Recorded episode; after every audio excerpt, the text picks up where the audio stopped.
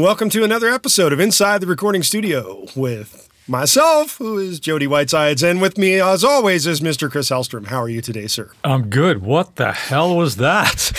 that was me trying to imply that we should have taken a backup copy of another episode to introduce this particular episode. Ah, gotcha. Nicely played, Mr. Whitesides. There you Nicely played. Yeah, no, I, I'm I'm doing okay. Good. Unlike an old drive that I recently had the misfortune that went tits up, as it were. Yes. In other words, today's episode, if you haven't already gathered by the actual title of it before you downloaded it, is called Backing Up, Backing Up, Backing Up, or something of that nature. Because, as unsexy as this topic is, it's actually rather important and equally apropos to both of us in the past couple of weeks. Yeah. So before you hear that we're talking about backups and hit stop on the playback on the on the podcast, we're actually going to talk about some good tips here and stuff. And we both realize that this is a really sort of like unsexy thing to talk about until you really, really need it. And if you haven't needed something or lost some data, congratulations, but you will. It's as simple as that. Unless It's an take these- inevitability. it is, unfortunately. I mean, through the years, although I consider myself a lot better these days, but over the years, I couldn't tell you how many drives that have just died on me. And when Can I'm you count it on about- more than one hand and two toes? Hopefully not that many, but but there there's a fair amount of drives, and I wrestle with if I should mention the name or not, but I don't think I should. Okay. But let's just say that it was a name brand that was really popular with musicians for a while. Ah. You know who I'm talking about, right? Of course I do. that's what not what this is about but it is really really important to have a system of backing up. And i think it's something that a lot of us ignore because of several reasons. I think you know we think we don't need it. Yeah we haven't had that case where it's like oh i lost a drive. I know you have a healthy strategy but why do you think people ignore this jody? The theory that I have is is that most computer systems have gotten really pretty damn good at this point where fair enough the concept of a hard drive failing is not as common as it used to be. At least that's the perceived perception of deception that I could foresee at this point. The problem with that is is eventually as you say a hard drive does fail. And when it does, if you don't have a backup, you're crying yeah. massive tears or you're stressed out to a point of like your hair falling out or something of that nature. If you're lucky. If you're lucky yes. The idea of backing up as you said at the beginning it's not sexy but No. it is a necessary evil. And the other thing that tends to be forgotten is the age of devices. Who keeps a spreadsheet or even a whiteboard in their immediate vicinity that has like the dates of when they bought any device so that they can keep track of how long they've actually had the device to understand when the device might actually start having issues. that actually sounds like something you might do Uh, no, not exactly. I haven't gone Okay, that good. far. okay. Yeah. No, it's true. And, and in my case, and I have a feeling in yours as well, the drives that I have gone quit on me, failed on me, have all been old spinning drives. Mm-hmm. Less so with, with SSD drives. I'm sure that's just a matter of time. But I think that it also is feeds into that perception that you said that oh I'm I'm safe I haven't had this happen and there's you know my SSD drive there's no moving parts it's all you know solid state type of stuff so Yeah, why But- would that but we- ever get corrupted? right or why would Yeah. it ever die? because yeah nothing ever gets corrupted with computers and operating systems or anything of the like right Right.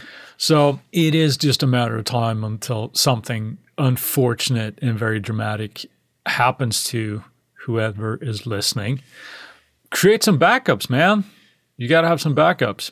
There it is. Let's done. Let's call it a day. Yeah. No. All right. How about but- the but- very first time that you can recall having a drive fail on you? That was in. Can you describe the experience, please? I yes, I can describe. Well, I can tell the first time I really, really got scared. Hmm. It was in the days of we were just switching over to OS 10 and I had two different drives with two different operating systems on it. So I needed to boot into like 9 for a project that I was producing at the time. Hmm. And older spinning drives, they could get hot. There's a lot of heat there. And I remember, okay, I got to deliver some of these files or whatever the scenario was. And I was booting into OS 9 and nothing is happening. Uh oh. That was super scary. It was one of those situations, thankfully, where, you know, I just shut the system down, let it cool off for like a half hour or whatever, and it came back up. But those things where you're like, okay, I have all these tracks for a client, a paying client, mm-hmm. and my system doesn't want to boot up. That's that's just a phone call that you just don't want to make. Of course know? not. No, it's a scary phone call. It sucks. Right.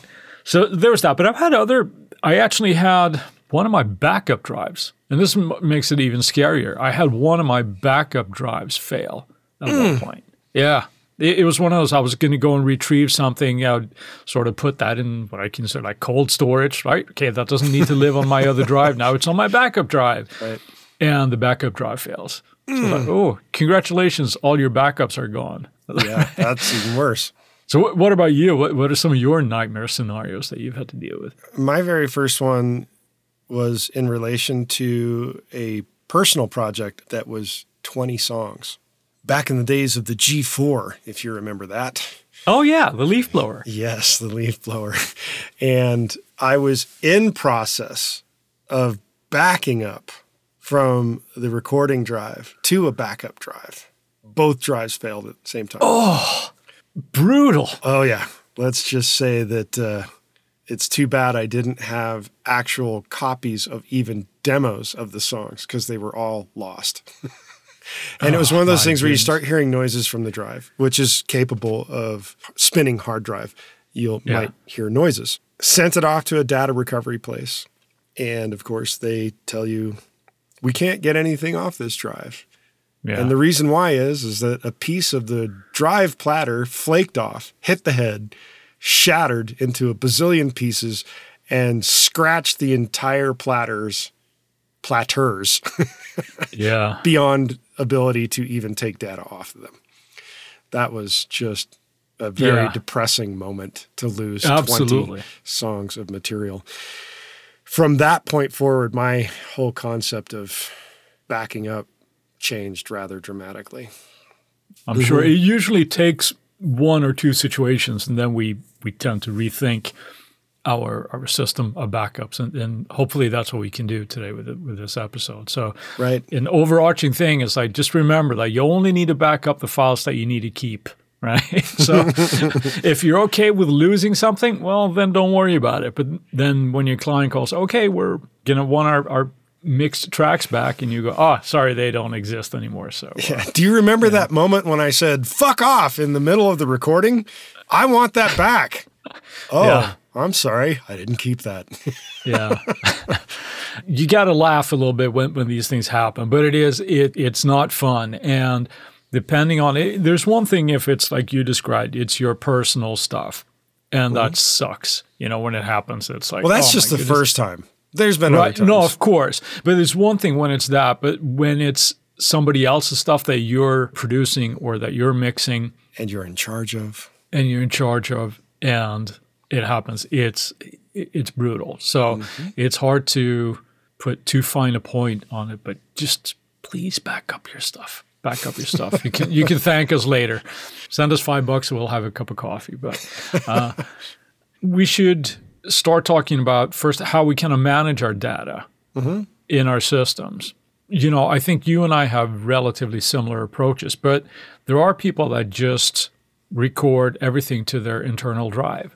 Yep. You know, that they just do everything there. And then that can change how you might approach your backups. Maybe you just do like if you're on a Mac, you'll just use Time Machine or do something as an automatic thing. The other thing that you and I do is that we have different drives for different things. Like I, for example, I have a drive that I use for all my projects. That's mm-hmm. my recording drive. I got a separate drive for my sample, for like sample libraries, that type of thing. Mm-hmm. as well as the internal. So you have to consider how do you back up all of that? And I knew that you have a pretty elegant approach that I don't do know if I'd it. call it elegant, but I do have an approach. It's pretty straightforward. I and I, I think it's it's it's a little bit of a setup thing, but maybe you can describe how you're running your system because you're running a RAID thing. Yeah. Yeah, well, it changed over the course of a few years. When my first disaster happened, the one I described of losing projects in the mm-hmm. middle of backing up the drive and both drives failing at the same time, I started burning data backups to optical drives in mm-hmm. addition to keeping an actual hard drive. So I had two different versions of backups. And yes, it's time consuming, but at the same time, having more than one format made a lot of sense. Especially if that situation like what happened to me, like your back your backup drive actually fails. Yeah. Now you have an optical thing as well. So Sure. It's recently shifted in the past couple of years. After the DVD concept, then came Blu rays. So I upgraded my optical backups to Blu ray backups and also kept hard drive backups and Blu ray backups. But now things have changed even more. And in the past year and a half ish, I've opted to forego the optical backups mainly because the cost per gigabyte is not as effective anymore when it comes to optical backups. And I've run into issues now when you make backups of optical backups. Sometimes things get a little bit screwy, which is unfortunate. And what I mean by that is with optical backups, it's a really good idea to pull the data back off the backup and test it out to make sure it's all there, especially with audio. And the reason why I say that is, is sometimes audio tracks just somehow pick up weird noises that yeah, weren't things there can get corrupted. Yeah. they get corrupted. It seems to happen more often with optical backups than it does with other types of backups. And if you're lazy about your optical backups, and on occasion I have been lazy, don't double check them. And suddenly, if I have a need to pull out a backup that is no longer on a hard drive but has been put in, as you would say, deep freeze or cryogenically speaking on optical drive. and then you go pull out the optical backup and realize, oh shit. Now I've got audio files that have weird futzes and digital garble in them that wasn't there previously before the backup and I didn't double check it. yeah. What a drag. So I've made the switch to using a RAID system, and that is set up to mirror itself. So I've got a pretty good size couple of hard drives that are 12 terabytes each, mirroring each other. So that if one goes down in the situation, I just buy another one, throw it in there, and it will recreate all that data. Now the hope is is that it doesn't corrupt the data in the situation. It's just one of the things, but it's a lot less likely for your data to be corrupted on a hard drive for some reason than it is on the optical drive. And I don't know why that would be. I, But that's where I've moved on yeah. to. I've moved on to a, a RAID system. And I like that in the in the the mirroring aspect there, right? Because you have now not all are you automatically creating one backup, but you have a backup of a backup that it's identical. So Yes. because then again, if you're stuck with a a spinning drive that goes south, now you have a second one right next to it. So when you say that you And hoping replace the it's not going south too. right. But but hence the way of putting like another new one in there of the same size. So you got you know you- you're constantly doing that. Yeah. that's an attractive system to do because it leaves everything at your fingertips, so to speak. Other drawbacks of using the optical drives, which is something that I've or optical discs, I should say. DVDs, that type of thing. It- It's mm-hmm. also something that I've done with older projects. Now, you mentioned Blu-rays, and they're obviously larger, but yes. it can be a bit of a pain in the butt now with it with project sizes and so forth. If you're using DVDs to burn, because there, there's a limited amount of storage on them. Well, the normal DVD was capable of storing what 4.4 4.7. gigabytes. 4.7, I think. Yeah. Well, that's the size they claim, but then you have all the other data that's written in there, and it takes it down to about 4.3 something, 4.4 ish to actual data that you can put on it. yeah, just north of four, I guess. Yeah. So With the DVDs, since I was like a, a massive proponent for such a long time with it, it, you had a lot of DVDs sitting around, and then you had to have a way of like, well, what do I have on this damn DVD? yeah, And there's I that had- too. I had a system. Well, I still have it, and it's still in use until I get everything off of it. That was called Century CD, and it was a CD carousel that hooked up to your computer via USB, and it still Yeah. does. And then it had accompanying software called Media Tracker. You would put the dri- uh, the disc into your drive. It would read it into the Media Tracker and catalog everything that was on that DVD in terms of the data you stick it into this organizer and then it would store it in this little organizer that would go round and round in circles like a library. And it would just if you needed to something you'd search for it or you pull the disk out bing it pop it out. You'd stick it in your drive and away you go. Unfortunately that company is no longer in business.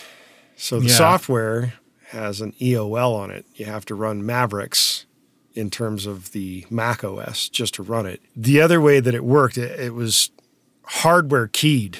So if the hardware doesn't show up, the software doesn't want to run, Oh, yeah. which is like really uncool because these things can actually crap out. And then you have to disassemble the whole thing to pull all your discs out of it. yeah, yeah. So yeah, so th- there are drawbacks to all that, but but also you know with the whole optical thing, it, it is a bit of an archaic system where it starts to have the sort of starts to smell a little obsolete. So you have to deal with that as well. But having a second format of a backup, I suppose you have the hard drive and then you have an optical or a second hard drive, but having it backed up twice, right? What's this saying, right? If it doesn't exist in three places, it doesn't exist. type of thing. Something of that nature. Yeah. But you know, before we tackle, I want to talk about another format of optical that could have been really amazing and may still come about in a different form coming in the future, which would make more sense. But let's take a word from our sponsor. All right, we're back. As I mentioned just before at the little break, what I was going to talk about is a format that when DVDs came out and Blu rays were starting to come into the situation, there was another format that was actually also coming into the ability to change the market, and it was called FMD. Hmm. Yeah, I had not heard of that. FMD was really amazing in that it was a clear disc. You could see right through it. It didn't have like a backing on it and, and still read via lasers, but it read via an, a different kind of laser and it had like over a hundred layers in it. And it did Wow. it via infrared, I think is the technology that was in it. And it could hold a hundred times a Blu-ray Uh, and- and on the same size disc. Right. So maybe we should say that also for people that don't know that a like we mentioned, a DVD, a regular DVD holds four to four and a half gigs Gigabytes. of data. A Blu-ray does what, fifty, right? Oh, it depends on the Blu-ray size. They range anywhere from I think 12 to 25 to 50 to a I think the biggest you can get is 100 gigabytes. Okay. But they're expensive discs. So the cost per backup dollar there is not Goes up. and the bigger the disc, yeah. like if you get a 100 gigabyte Blu-ray, it's really expensive. What's crazy about the FMD is that it was cheaper. Hmm. But the consortium that came up with Blu-ray, I think, bought the rights and shelved it. But of course they did.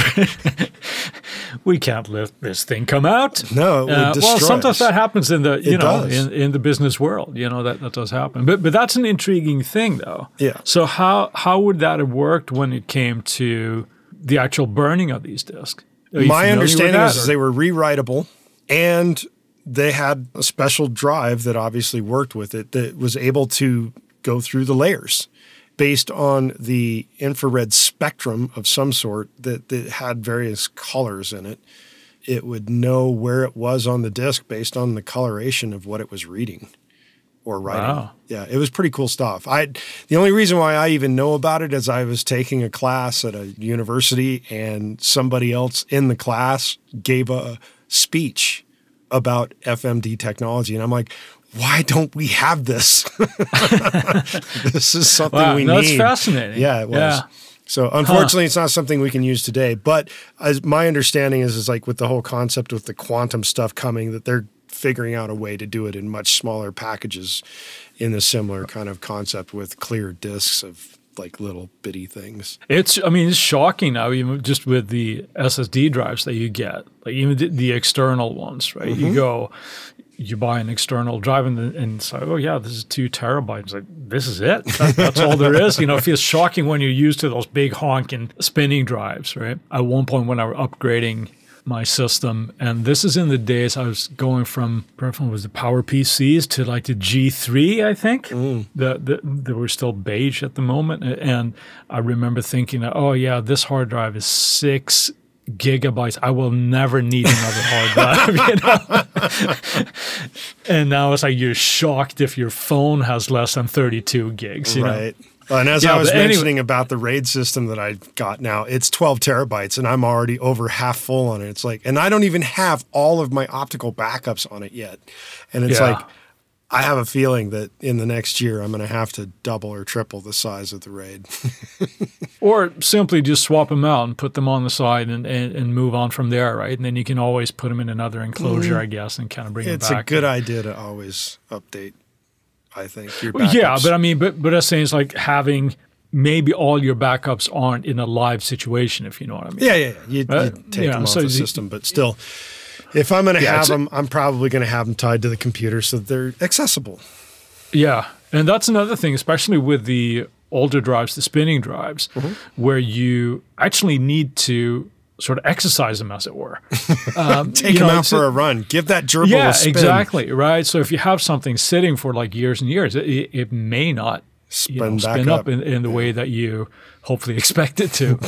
So All right, so let's move on a little bit here about how we're going about our backups because I know we've kind of touched on it a little bit. We haven't even asked you about you. How are you planning on approaching it after your most recent like debacle? I'm going in between two thoughts here. And let me, I guess I'll just step back first and, and say what, what I've been doing up to this point, where I've had, because on my audio drive and a sample drive or mm-hmm. sample libraries. And those two have been getting backed up to another drive, a larger drive, where simply just manually drag them over. Can And I concur that- on that situation because that's how I do it as well? for whatever reason, I have an aversion to automatic backup. I do things. too. I don't know why. I don't know why, but it's just it's just my personality. So that that's what I've been doing, where I've just been dragging and dropping. But but now I am thinking of two approaches. Like I said, I'm the first one I'm thinking of is doing the RAID system, like you are, mm-hmm. because that seems like a really elegant thing. So I'm thinking of if I go that route, I will get a Thunderbolt external enclosure with room for two drives and pop to not SSD drives because it's just not cost effective at this point, but having two larger spinning drives in there and th- then doing the RAID system. Yeah, it's a great way to go. The other thing that I'm thinking about is possibly instead of doing the RAID, is to have one large drive and then do one cloud based system. Mm. I haven't decided which one I'll go with yet. I guess I'll report back. I kind of like the idea. Now, this sounds very apocalyptic. I like the idea of having one off site. Sure. Let's say that in the horrible scenario that there's a fire and you end up losing everything. Mm-hmm. It doesn't matter if you got a raid system or not, you know, they're, they're gone. So I kind of like that. I kind of like the idea of doing that. Now, I'm not sure. I have very little experience with dedicated off-site online storage basically mm-hmm. and i'm a little bit wary of the the security and those type of things that, that we talked about before we started Well, here's another thing that I would put into play or consideration in that. Not only is it just the cost, but it's the data transfer time. When you There have big that. files and you're backing up lots of, of files in a project, you're talking about are you going to hit your internet cap?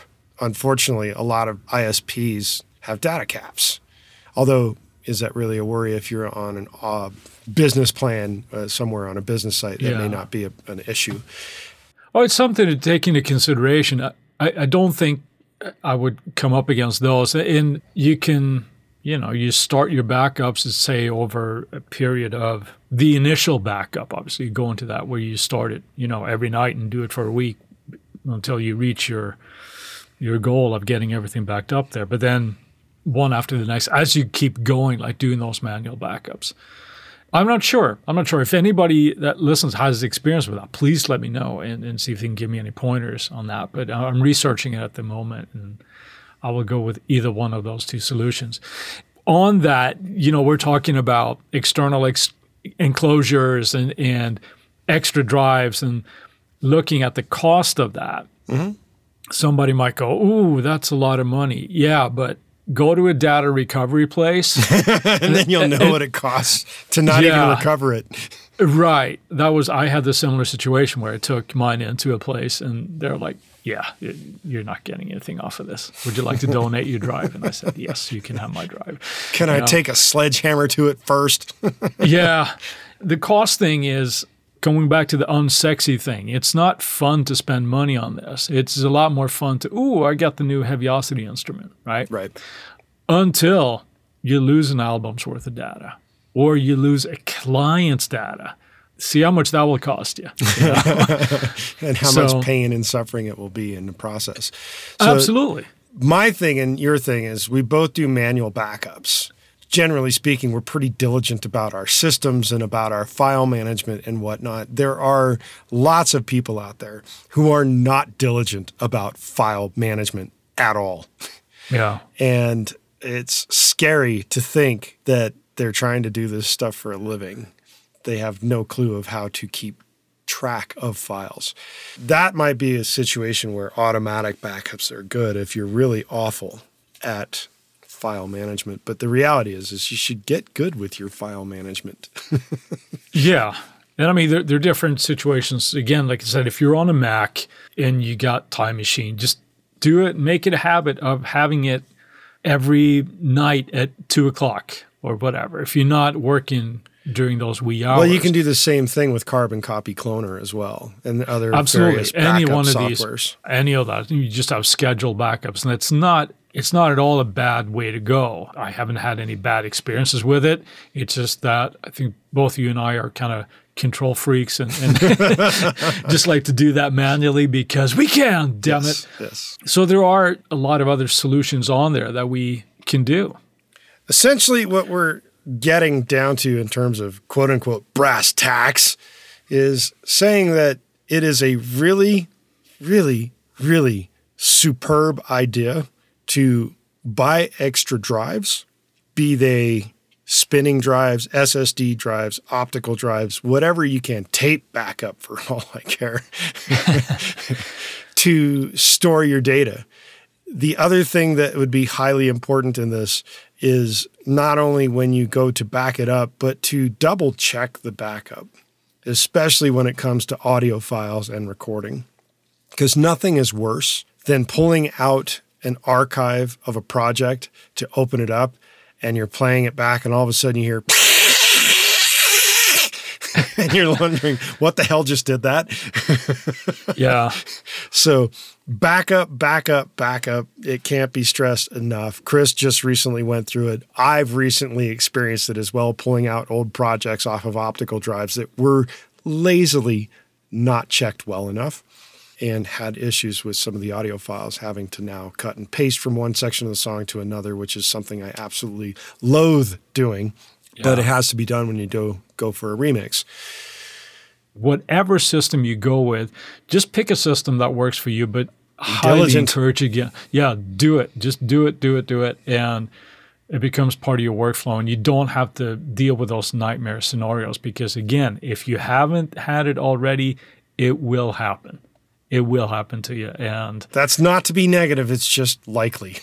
yeah, and it, and it's not a matter not of if; fun. it's a matter of when. And with that, let's move on to our Friday finds. What do you got, Chris? I'm all about the deals the last couple of weeks here. Mm. Last week I spoke about the the ML1 still on sale, and if you are thinking about switching DAWs or trying something different, or just sticking with your DAW of choice, the good people at Avid are right now they're running a sale on the annual subscription for Pro Tools. Instead of I think two ninety nine, it's like one ninety nine, so it's like thirty percent off. Whee! Get a little bit more comfortable with Pro Tools. I don't know. We'll see. but, but I thought that was a pretty cool thing. So for that price, why not? What about you? I'm looking at Overloud and a plugin that they've recently created called the Gem Mod, which is a recreation of the old Roland Dimension D. Cool. And anybody that is into chorusing as an effect, if you do not have a Roland Dimension D of some sort in your arsenal, what is wrong with you?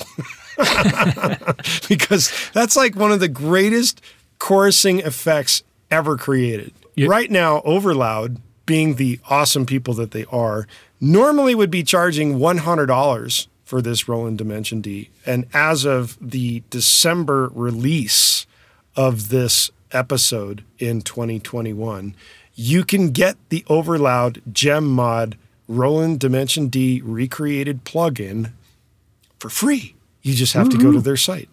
That's my pick of the week. Get a We're Roland Dimension. D. Yes, that's right. Free is good. While we've got your attention, we ask that you go post about us on your favorite forum. And you can go to our website and leave us a review at insidetherecordingstudio.com forward slash review. If you're there at the website, why not just sign up for the email list as well?